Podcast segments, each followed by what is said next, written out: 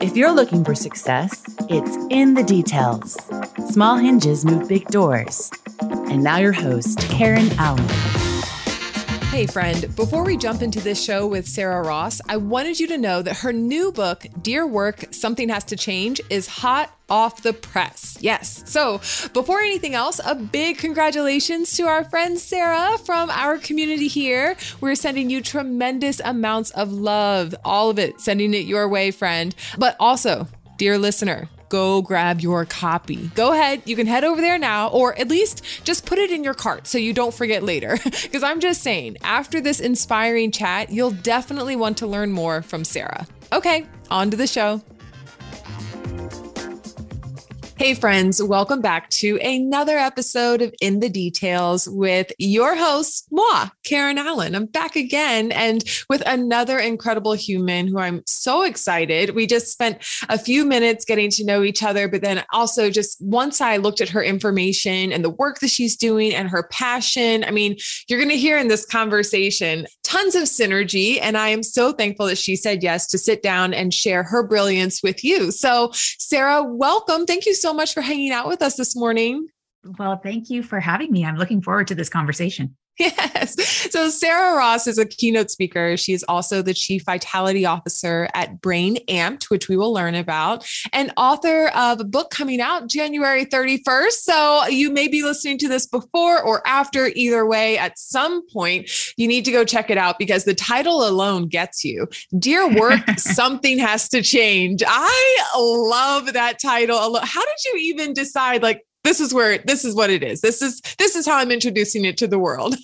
Thank you. So uh, it's such a weird title. I totally get it. And so I feel like for myself, I take a bit of a weird approach to things, but it came from genuinely a letter that was written to work. Like this is it opens up with a letter that I wrote to work and I wrote I've been writing letters my whole life. Uh we you know people often talk about gratitude journaling and journaling and I I have always done that, but in a bit of a weird way. I've always been like to someone, mm-hmm. uh, something that's going on. And even like as a, as a young person, I did it, but as an adult, like I would do if I was struggling with a friend, if I'm, you know, struggling with a colleague, I've always written letters. I feel like there's just a way that it allows me to depersonalize things. And this letter got written one day after I was no different than most people, I really loved the work I was doing and I was totally overwhelmed by it, totally maxed out by deadlines and expectations, internal expectations, external expectations. And I was about to cancel out on friends for the second time. And I knew they were going to be ticked off at me. And I reached for my phone and I was working on my computer and I spilled this coffee cup that I've got full of coffee all across my computer, all over the floor. And as I'm cleaning it up, I truly like the tears start flowing. And I was like, this is not working. Like something has to change. and right after that, I actually literally wrote a letter to work, which essentially starts with Dear work, I love you, but something has to change. Like this, yeah. this cannot be the future. And I can't keep doing it this way, but I don't want to be less committed and less dedicated and less passionate and lower the bar on my goals and desires. So that had stayed in this like box in my closet and i was working on this book and i was telling a friend that was just you know asking me to tell them a little bit more about it and i said well it actually started with this letter. And i shared what was in this letter and they they were like well that that's the start of your book. Mm-hmm. i was like mm-hmm. can i call it dear work? And they're like it's weird.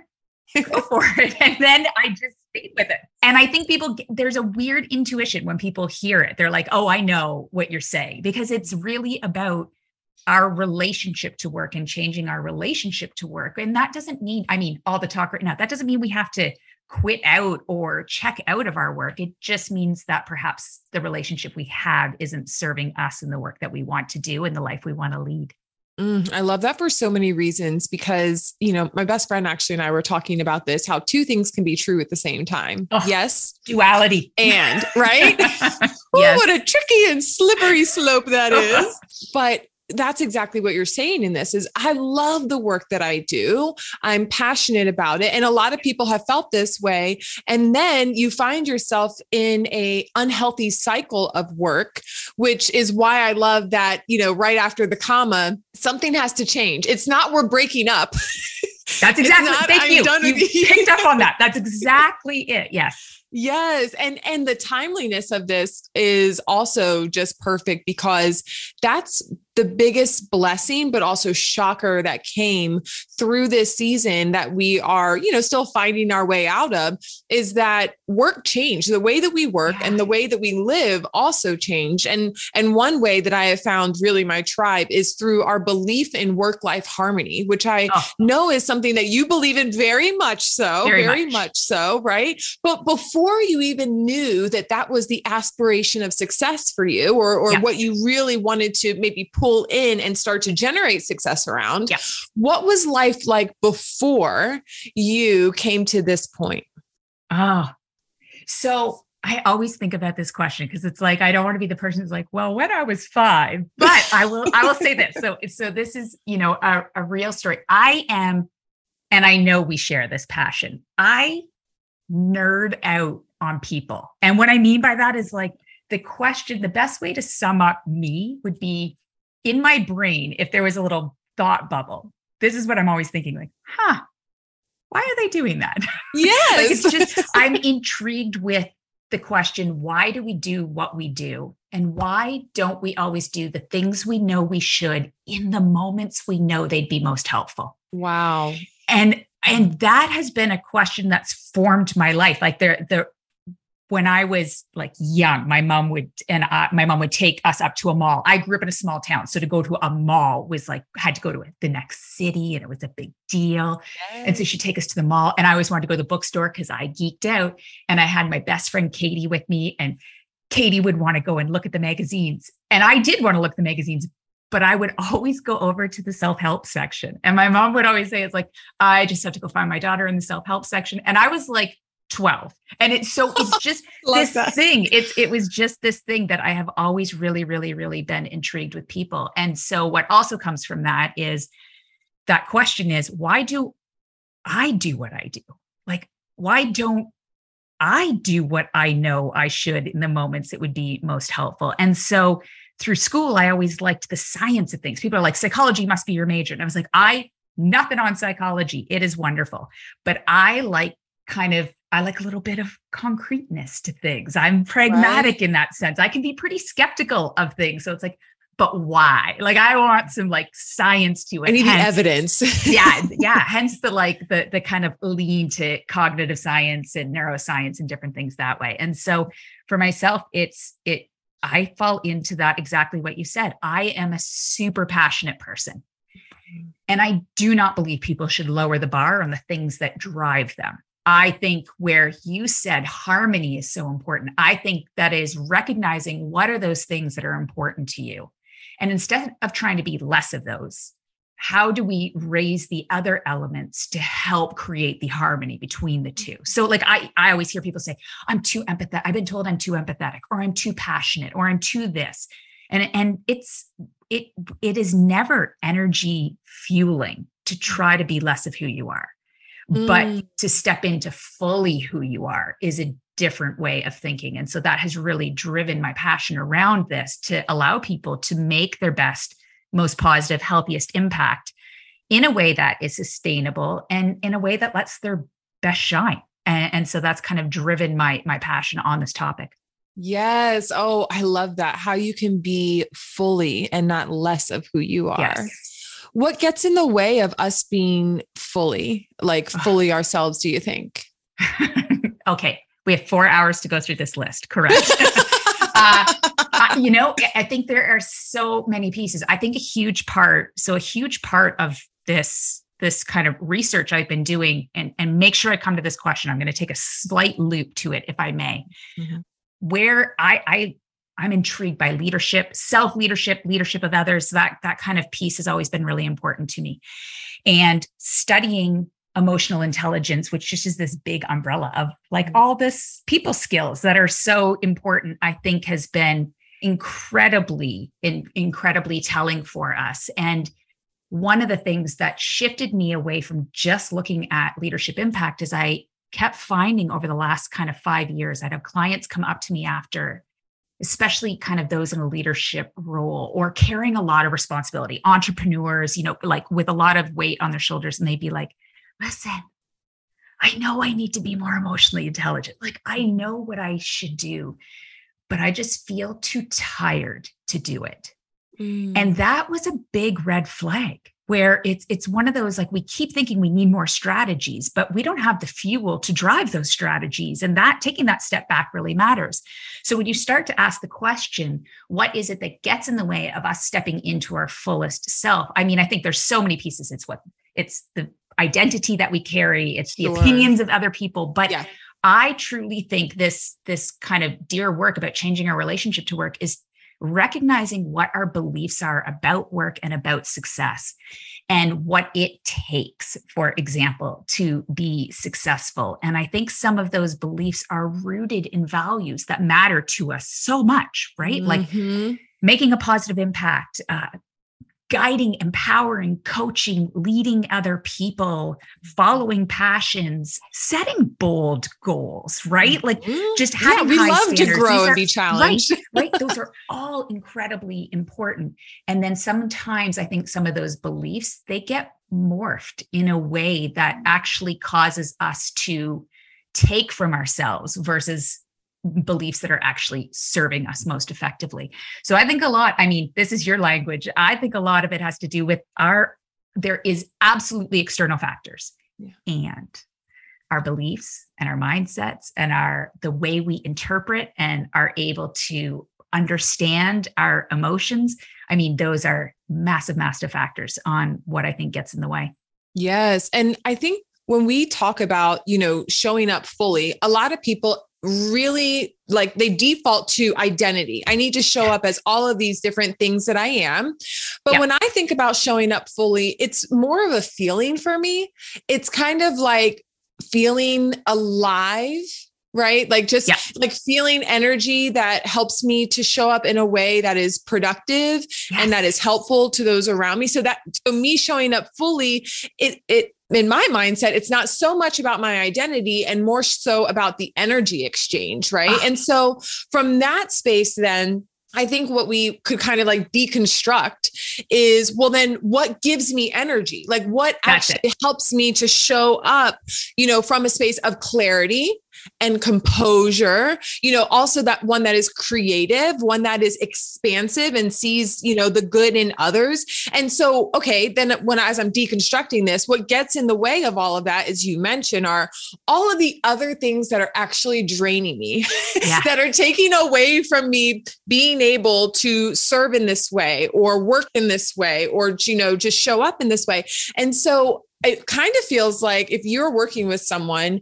how do you help them to maybe identify those things that they saw as success markers? Yes really see okay are these serving me in a way that help me to show up fully or are they depleting detracting. me from showing up yes. fully right and, and, detracting all of that.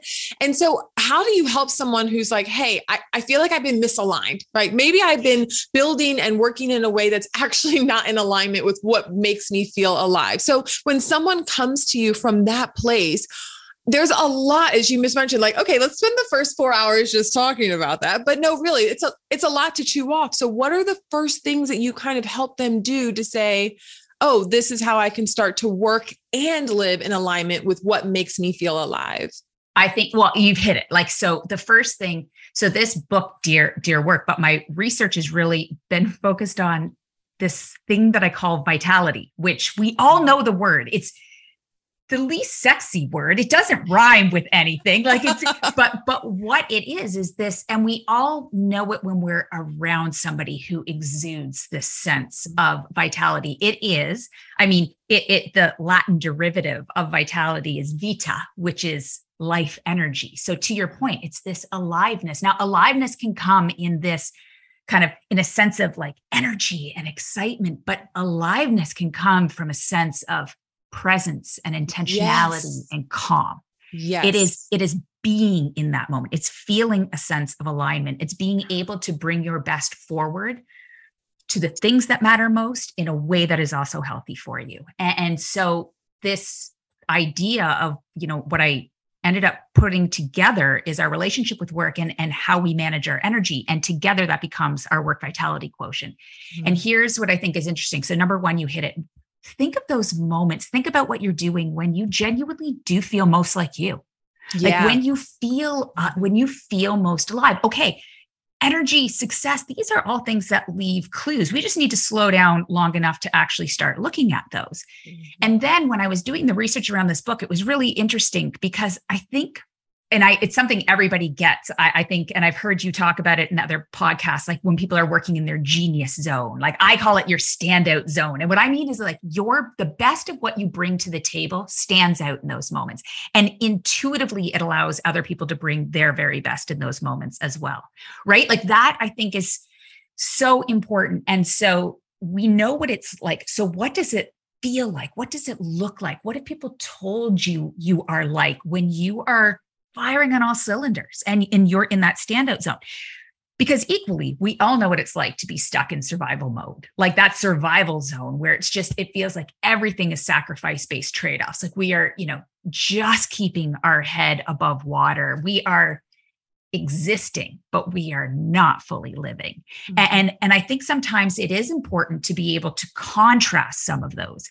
And here's what's interesting. Sometimes we're right off track but often we're a lot more aligned than we think we are. Mm-hmm, mm-hmm. It, it's it's more of oh to your point okay so what are some of those beliefs that might be getting in the way what do you think you need to do to fulfill that that mm-hmm. success to be the person people can count on to be helpful but it also comes down to what do you believe about the challenges you are facing like stress is a huge factor. So, our beliefs and our practices around stress really matter. And then the third factor is are you actually doing what you love doing?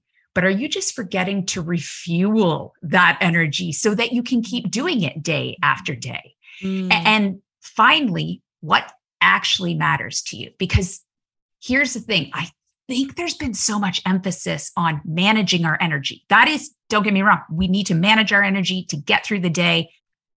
However, when you take that energy, your mental, emotional, physical energy, and you direct it towards the things that matter to you, mm-hmm. all of a sudden energy becomes vitality. It's that what matters to you is what is that energy inspiring piece. And then it's the using it like it's generated and sustained by using it and refueling it. But I think that there are kind of these three buckets. It's it's how do we actually see ourselves and believe what is required to be successful?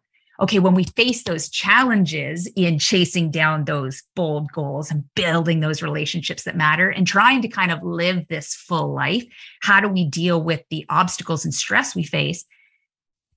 And then are we actually skillful and disciplined in doing the work to keep refueling the passions and that yeah. work is sometimes sleep and sometimes exercise and and doing the work to actually refuel that because i think many people who are passionate believe the rules of overwork don't apply to them mm. and they think mm. passion is going to fill the gap but we both talk humans humans are humans and there is no amount of human energy that is infinite without being replenished. And so our skillfulness in that department is very, very low. So it's not really like the, the, clearest answer, but it's to say it's also not always a cut and dry. It doesn't mean you're on the wrong path. Perhaps there are other factors that are contributing to help you see you're actually closer than you think you are. Mm-hmm. But maybe it's an alignment of, of beliefs and actions that will help you get there. Yes. And many times when we think that we're, you know, we need to make a change or we want to make a change, we think that it's because there's more that we need to do when sometimes it's less of what you need to do. Like yeah. maybe you are on the right path, but so many other things you've picked up along the way that you can put down you don't yeah. need that yes. are are not serving you but i love how you mentioned like part of this is it's not saying okay, how do I eliminate stress in my life? Yes. It's more so of how do I manage it, right? And so we live a lot in the same. My favorite space, topic I, for the record. Yeah, yes, yes, yes, yes, yes, yes, yes. Because, and I actually found this when I started to share this message more, and I was getting in front of more audiences. I would start to hear some feedback from people that I didn't anticipate because I thought I was just very, you know, I'm very honest about all of these things in life. I don't sugarcoat it. But yeah. the feedback that I was getting was, is this toxic positivity? And it never even crossed my mind because for me, I knew that was a hard no. But when I started to really chew on that and I could hear and I hear how people interpret some of the things that we share with them, it they think it's from this space of how you can I don't know, it, look on the bright side or yeah. how you can, you know, make things better. And uh, yes, yes, yes, yes. But, but it's not at the cost of ignoring or suppressing the stress. It's more so of building the skill set and the tools so that you can manage it because stress is always going to be there. It's uncertain. It's out of our control. It comes yeah. from left field. It's, it's all of those things. Right. And so it's more i think the question becomes yes as we're looking for alignment and we want to do those things that refuel us also we need to increase our capacity for stress or build new 100%. tools for stress you know like it, there, that that's part of I feel like being human. We talk about all these other skill sets that we need and leadership oh. skills and things that we need, right? But like, let's talk about how we deal with it, and then on the other side of this, in a healthy way. Okay, so oh, I love this topic. And same thing, I'll get some pushback on things. I'm totally okay with it. Uh, yeah. and I think I'll just say this I think there's a fundamental difference between a positivity and possibility. And, and I truly, I truly do. I think that uh, you were talking, you know, intentionality, uh, being able to kind of bring this kind of courage and discipline to things, a sense of intentionality. But I think the other piece of that is like our brains are we know our brains are wired for worry and and to notice and we've got this negativity bias and we we do we notice and we pay attention to negative emotions potential threats in our in our in our realities. But our our brain is also wired for a sense of wonder a mm-hmm. sense of ability to say huh i wonder why. I wonder what else. I wonder what could be and I think people, for people to really recognize that when you start, you, you're saying it, if you're ignoring emotions and trying to jump over that state, uh, that is toxic positivity. And it, that, and it's unhealthy. I mean, mm-hmm. Susan David's work around emotional agility is is so powerful for people because she, you know she calls it the tyranny of positivity. It's like mm-hmm. it's okay to to feel crappy, it, and not just for a minute. Like it, that is reality.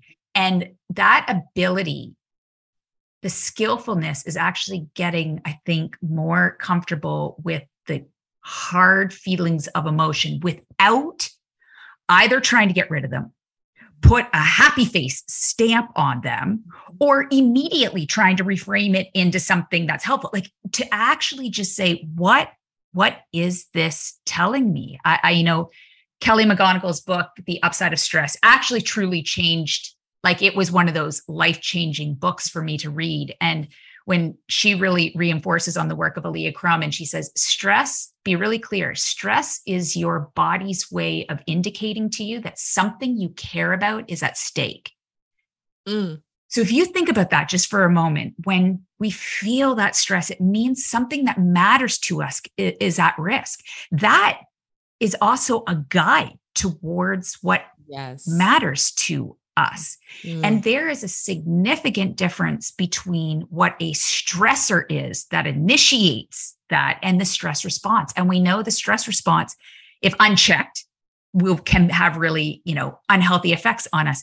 But it is meant to give us the energy to step into life to step into the challenging things that matter to us. Mm-hmm. And we can't do purposeful work. We we can't chase down bold goals and build these kind of strong deep bonds and live a fully lived life that is going to be full of adversity. That to your point you can't get away with that without facing stress. And so when we can think of stress as, as helping connect us to what matters, what what is meaningful in this moment?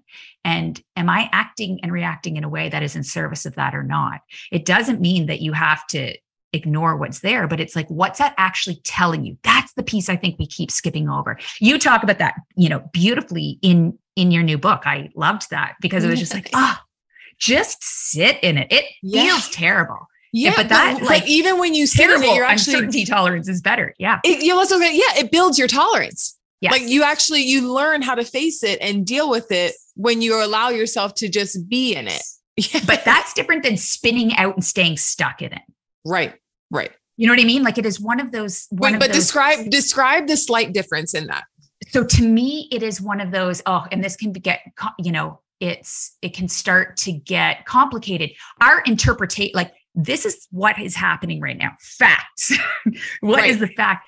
Sometimes we have a habit of like adding our interpretations onto that, like way out awfulizing it, worst case scenario. It's like none of that, like literally none of that has happened yet. And if someone said, like, are you sure that's true? It's like, well, no, but that's what I think. We add these interpretations or we add people's intentions onto something. Yes. You know, like we we put these judgments into things that then complicate the facts of the situation. Mm-hmm. And I mm-hmm. think when you can get when you get caught on all of the uncontrollable factors mm-hmm. and you get caught on wishing things were different and wanting things to be different but not actually doing anything different, that can start to be a very unhealthy place. Yeah. And, and you know, we all probably have a beautiful friend and have been, or maybe have been one of those people before who, you know, they talk about a problem and we want to be super supportive and then they talk about the problem and we want to be super supportive and then the 14th time that the same problem is being talked about without any changes being made that's spinning and staying stuck mm-hmm. on the uncontrollable things. And I think that's where that kind of power of acceptance can be. It's not settling and stopping, it's saying, this is what is true. Mm-hmm. This is what is happening. Mm-hmm. And it sucks. Yeah. And what are the things that actually are in alignment with what matters to me that will allow me to heal that will allow me to do what needs to be done that will be done in a healthier way and i think mm-hmm. that's that's a very very big difference mm-hmm. now i learn through story like I love yeah. hearing how people have done something very specific, which is why I, I share a lot of stories because our, our life print is so different. Everybody's life print is so different, right? Just like our oh, fingerprint right? So there's no way that I can say this is exactly what I lived through and I know it's going to work perfectly for you. As a matter of fact, that was a huge limiting belief that like kept me from putting stop and shift in the world and, and sharing yeah. it. But it's not that it has to be identically applicable to your life, but we all pull from it because they all hold some sort of universal truth. So I'm going to ask, do you have a story of when the pressure was on or, you know, the stress was to the max? And what skill or tool did you use or lean into that helped you to find your way out? Yeah. Oh, pick one. I know, right? the story you of know, life. I, I think that there's a couple of things that matter. I think that I would go to those moments. this this is probably a counter response. And there's a couple of stories I often go into, and people are like, well, yeah, but that's his big story. Versus this. What about those days that are just stressful? They just feel stressful, where it just feels like there is too much coming at us. A lot of it feels very scary. The concern is we're letting people down. We're abandoning ourselves and the things that are really important in those moments. And then we go and we react to something or to someone we love mm-hmm. in a crappy way. Like one of the and and I say this because one of the kind of pivot moments for me that is is less of this big stress moment, but more of an aha of the implications of these compounding stress days where I was surviving through it versus doing something intentional with it. And it's, I, as somebody who has done a lot of training with leaders and researcher, we, I was putting together this assessment. I was going to work with a whole senior team and I was having them do this like personal assessment. And a bunch of it was on emotional intelligence kind of characteristics, self awareness, how you manage emotions, empathy, coaching, all of this kind of great stuff. And I was having them do it as this self self assessment. And then I had this great idea. I was like, wow, wouldn't it be great if then they had this kind of conversation with not just their work people, because that's who we always talk about, but if we're going to talk about this idea of, of getting out of this cycle of overworking and underliving, let's be honest, who does that impact? It's the people that we care most about out in our life. So, what if I gave them this, get them to self assess, and then they give it to somebody that they care about to yes. kind of assess them on the same questions? And that be the conversation mm-hmm. versus just looking at how am I going to change and work. It's actually re- like tying this awareness together. And so, I was working on this, and my husband came in to the room that I was working. Now I was working in the living room, and I always say this because I have like when I'm working on something, I feel that I need to have all my papers everywhere. Like it's just the, my creative brain is working, yes. and it drives him crazy. He's like, "You have an office for this." I was like, "I know." I but I need to be out here. Yeah. And so he sits down and he thinks we're about to watch. I think we are it was probably like Dateline on a Sunday night. Um, but he sits down thinking we're gonna watch TV. And I was like, ooh, better idea. And so I've got this assessment. I slide it over to him and I'm like, I want you to assess me. Thinking this is like the greatest thing ever. Like, perfect. I'm going to like learn all about myself. Yeah. This will be fun. And in that moment, my husband is sitting on the couch and takes the assessment and just slides it back across the coffee table. And he says, No, just like that, like not even judgment, not me, just no. And I remember feeling this like emotion of just like, what? No, like I'm not going to get mad. And I'm sure I was like mad. And I'm like, just, I just am asking you to assess, to assess me. And he said, I know you love what you do. And I know the people you do it for appreciate it. It, it just means I don't always get the best of you. And it was one of the most kind and compassionate and important conversations I've I've ever had with my husband. It wasn't me. It wasn't with any judgment. And I remember because it's like it hurt. Like even when I say it right now, I can feel it makes my hand shake and it hurts mm. in my stomach. And uh, you know, I felt my eyes well up and I wanted to be def- like defended and like, well, that's not all the time. And then I felt angry and it's like, well, you know, I love what I what I do. And he's just said that. And then it was just that realization of that's right. He is right. The people who deserve the one of the people who deserves the very best of me is not getting the best of me. What he's getting is the leftover me. Mm-hmm. And I need to decide if that is okay. Mm-hmm. And it's it's not. And so when you ask, you know, what to do, well, if I am in those, you know, moments and I'm feeling overwhelmed, well, sometimes what that is is I know that the people who matter the most, give the most, and deserve the best are getting left over me. Now, when I connect to that, when that's what I look for, the meaning in that moment, that starts to change the decisions I'm going to make, the questions I ask of myself. That's where, as you said, that expansive possibility based thinking comes from. Mm-hmm. And it's do I need to work later into the evening tonight? Who is that in service of? Have I checked in? Is this somebody's, is this really someone's expectation? Or is this what I'm doing to be easy to work with, Sarah? Always dependable, Sarah. And mm-hmm. you know, it is it's one of those that that's a very, very different way of thinking. And then what else is possible in this moment? Like I care about doing great work. I also care about being healthy. And because just for the record, that conversation also showed me, it was like, you know, who's also not on that list of best of me? me. like I am like way below leftover me. I'm like nothing me. So then I think that's important to like check into what you're feeling. Like, what is this feeling? And sit with that for a moment. It's information. Okay. I always say that's the feel. That what is it revealing? Right? What mm-hmm. does it reveal is meaningful in this moment? And what often comes out of that, if you're willing to sit for a moment and get skillful at a looking in, but but courageous to feel it, is we often can then say, okay, so are my current reactions in alignment with what's most important? Yes.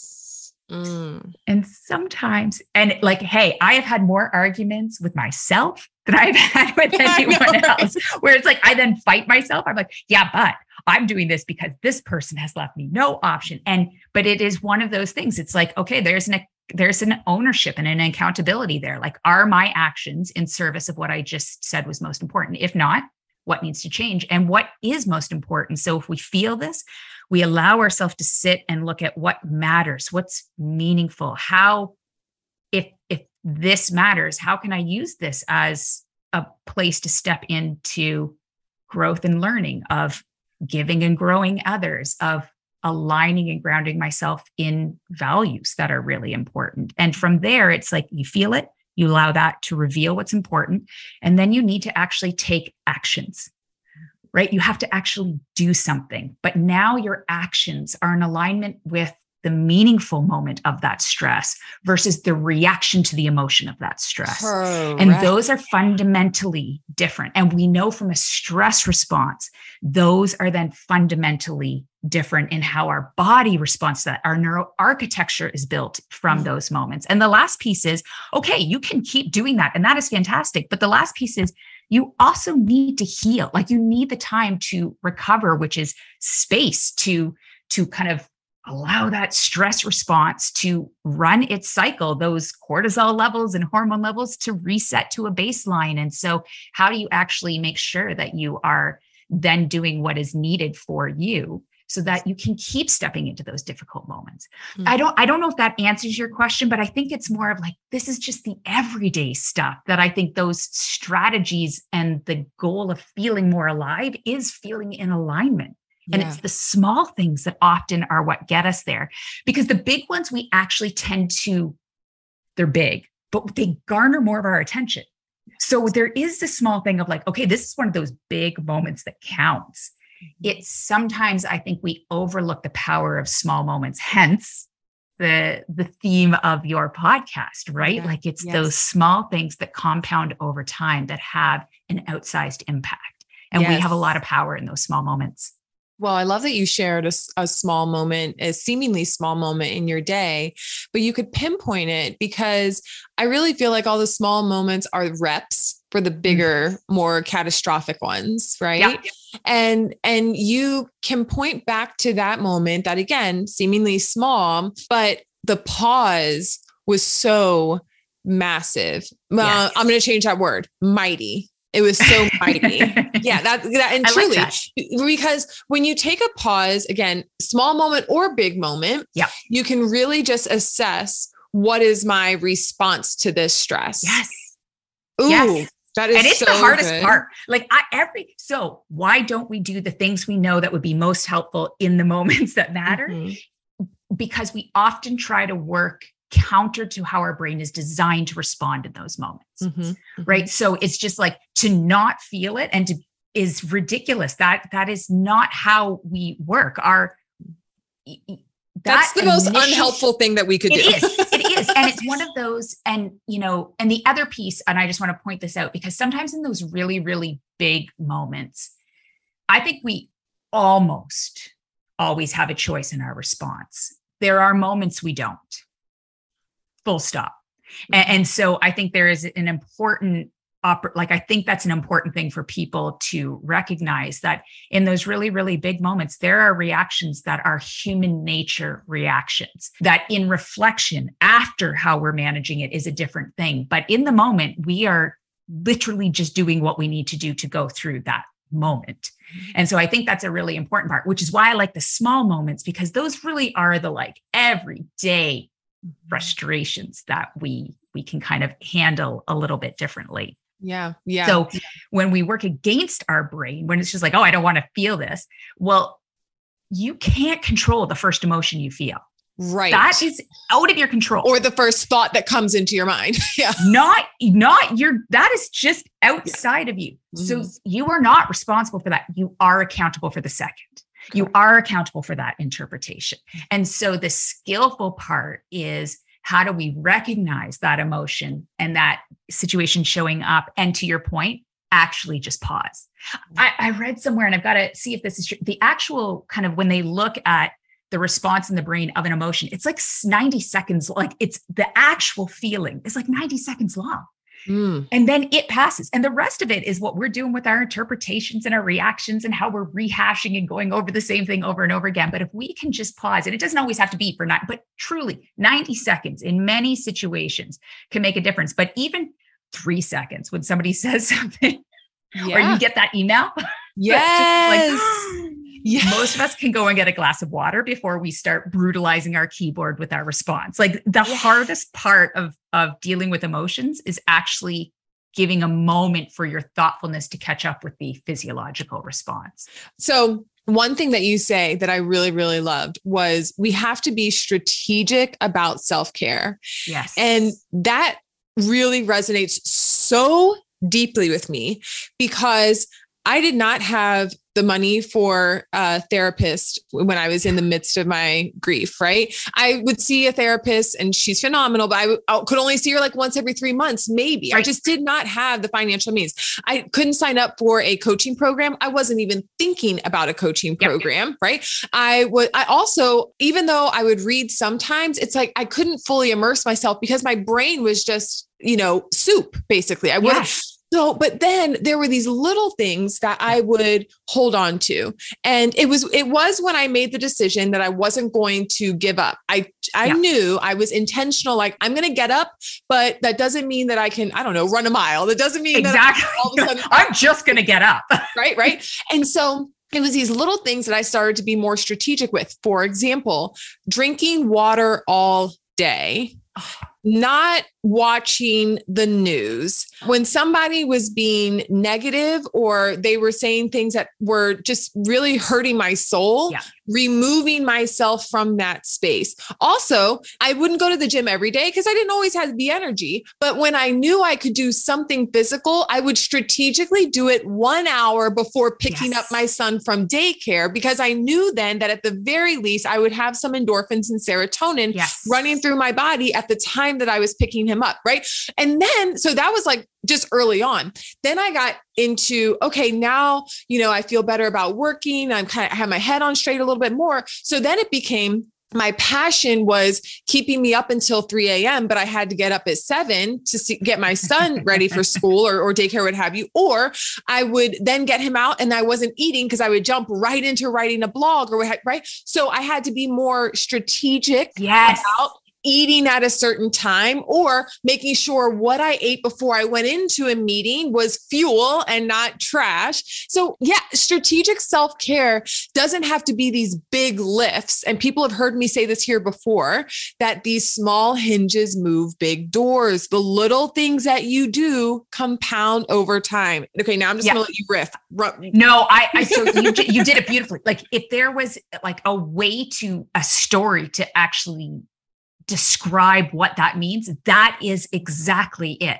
And and it's i think it's you know i think part of the skillfulness in that there people are like well i don't have the energy for that.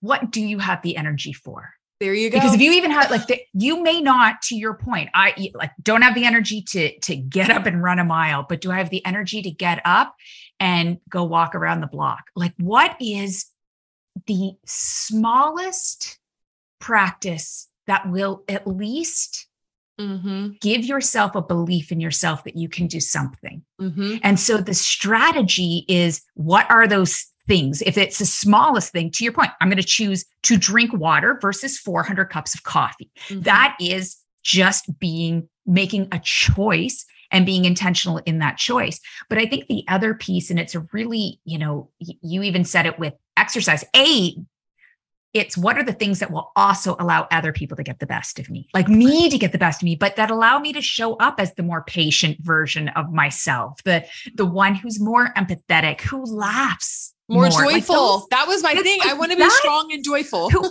yes who i noticed the person i've just walked by and met you know made eye contact because we all know we've had somebody who has dropped a door on us and it has ruined our day but we also every single one of us know there's that moment that someone has just taken a second to see us and say hello. It because somebody just did it to me, and and just and it was one of those where I just appreciated that human kindness in that moment.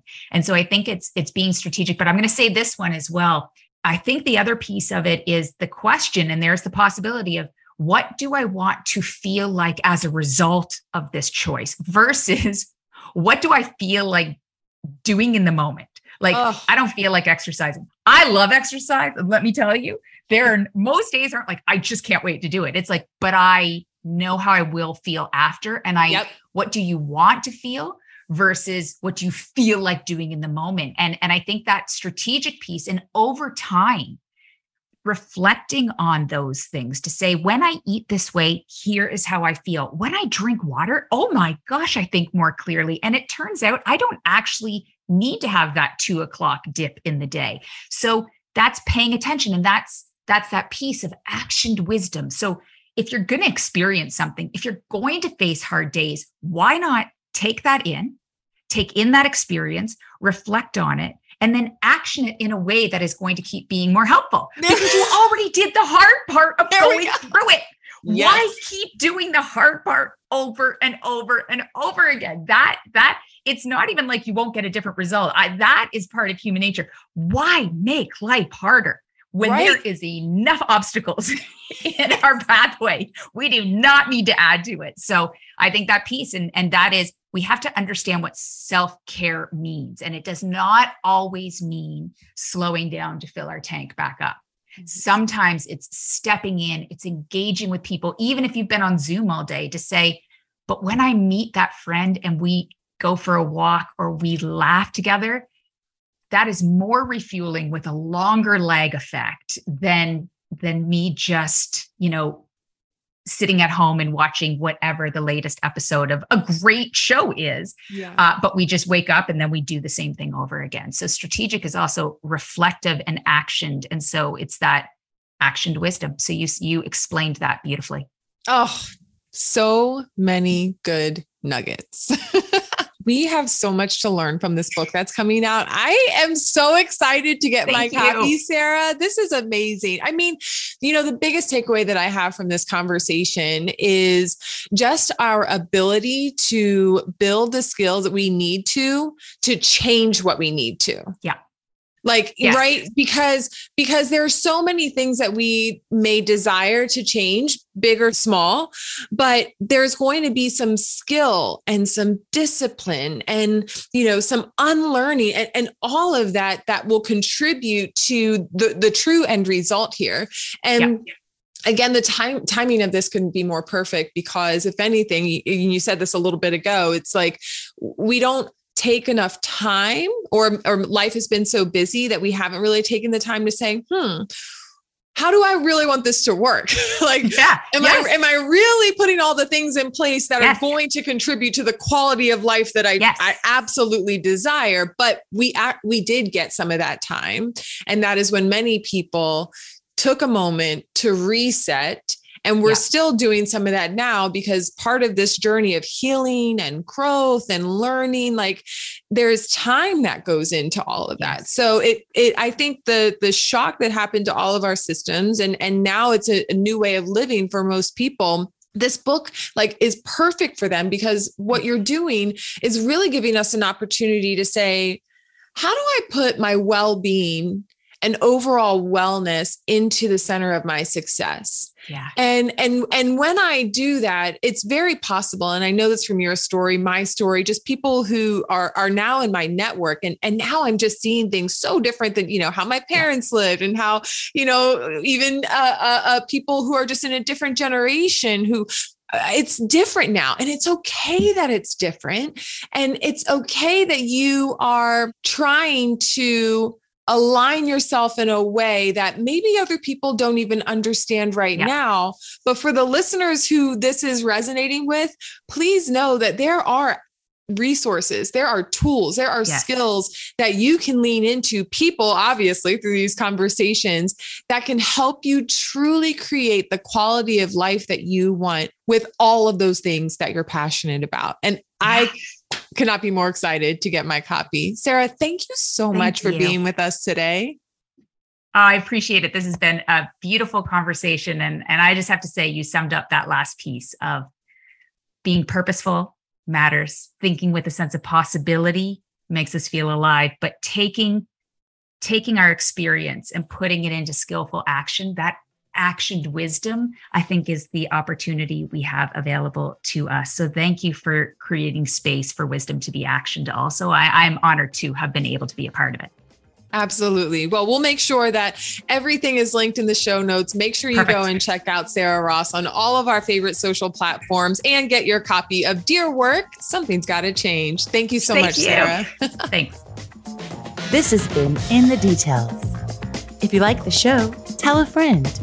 For more shows like this, go to success.com slash podcast.